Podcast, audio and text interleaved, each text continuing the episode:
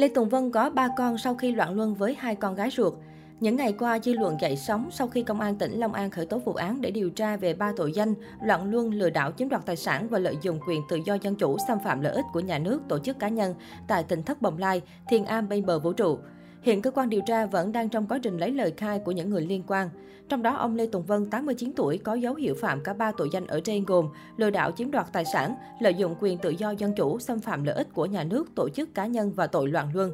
Khả năng cơ quan điều tra sẽ khởi tố bị can một tội danh đối với ông Vân và quá trình điều tra đủ tài liệu chứng minh sẽ tiếp tục khởi tố hai tội danh còn lại, một điều tra viên chia sẻ.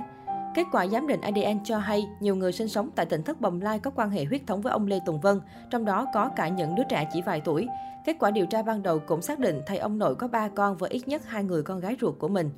Một nguồn tin cho biết kết quả điều tra về loạn luân xảy ra tại tỉnh Thất Bồng Lai khi công bố sẽ là cú sốc lớn với cộng đồng. Vì đây là vấn đề liên quan đến những đứa trẻ nên cơ quan điều tra đang tiến hành rất thận trọng. Đã có nhiều nhân chứng lên tiếng về việc ông Lê Tùng Vân có mối quan hệ với nhiều người phụ nữ, từ thời ở trại dưỡng lão Cô Nhi Thánh Đức ở xã Phạm Văn Hai, huyện Bình Chánh, cho đến khi ở tỉnh Thất Bồng Lai. Điển hình là trường hợp Lê Thanh Minh Tùng, người xuất hiện trong buổi livestream của bà Nguyễn Phương Hằng cách đây không lâu.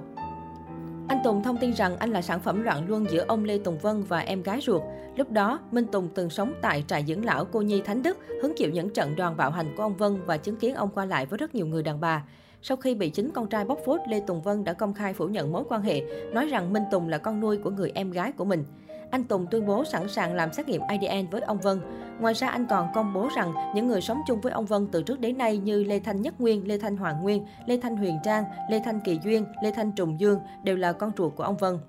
Anh cũng nói những người vợ của ông Vân và những người đàn bà mà ông có qua lại trai gái khi sống chung với nhau thì có điều kỳ lạ là không lời qua tiếng lại, đời ai nấy sống. Nguồn tin còn đề cập đến một trường hợp điển hình là bà Lê Thanh Huyền Trang, 29 tuổi.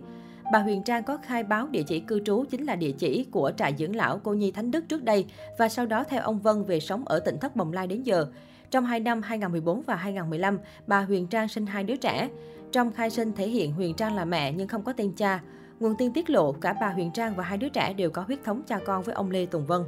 Tiến sĩ luật Đặng Văn Cường, đoàn luật sư thành phố Hà Nội cho biết trong vụ án tỉnh Thất Bồng Lai, nếu cơ quan điều tra xác định Lê Tùng Vân phạm tội loạn luân, thì ông này sẽ bị truy cứu trách nhiệm theo Điều 184 Bộ Luật Hình sự năm 2015 với mức phạt tù từ 1 đến 5 năm. Ngoài ra còn có các tình tiết tăng nặng như sau. Trường hợp người bố hoặc ông mà ép buộc con cháu từ đủ 13 tuổi đến dưới 16 tuổi quan hệ thì không xử lý về tội loạn luân theo Điều 184 Bộ Luật Hình sự, mà xử lý về tội cưỡng dâm người từ đủ 13 tuổi đến dưới 16 tuổi theo điểm A khoảng 2, Điều 144 Bộ Luật Hình sự với hình phạt từ 7 đến 15 năm tù.